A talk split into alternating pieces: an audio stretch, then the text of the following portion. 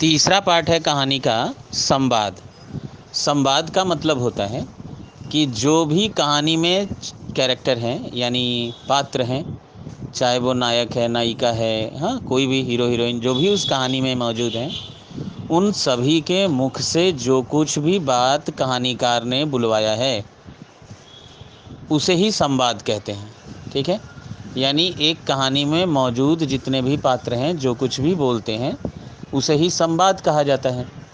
तो संवाद कैसे होने चाहिए और ये कहानी में कितना महत्वपूर्ण पार्ट रखता है, तो अगर हम इसको देखें तो हम पाएंगे कि किसी भी कहानी में संवाद पात्र के अनुसार होने चाहिए। अगर कोई पढ़ा लिखा पात्र है और वो कहानी के अंदर कोई अनपढ़ या अनगढ़ या कोई ऐसी बात बोलता है जो एक अनपढ़ आदमी बोलता है, तो वो इंटरेस्टिंग नहीं होगा, मज़ा नहीं आएगा और कहानी डिस्टर्ब होगी नहीं। इसलिए कहानी में जो कोई भी पात्र हैं उनके मुख से हमेशा उनके अनुसार ही संवाद होने चाहिए।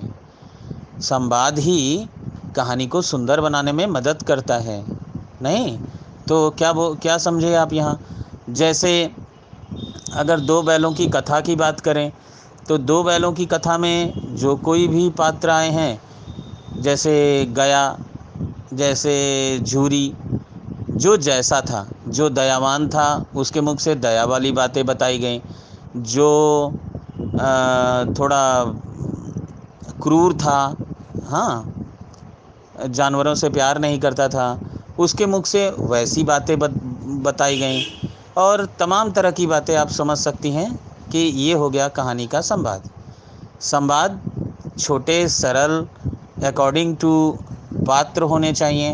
हाँ, कैरेक्टर कहानी में जो कैरेक्टर है उसी के अनुसार होने चाहिए। तो संवाद कहानी का तीसरा मेन इम्पॉर्टेंट पार्ट है। आप समझ रही होंगी। आप एक बार ऑडियो रिकॉर्ड करके बोलिए कि आप सब कुछ सुन पा रही हैं, समझ पा रही हैं या नहीं।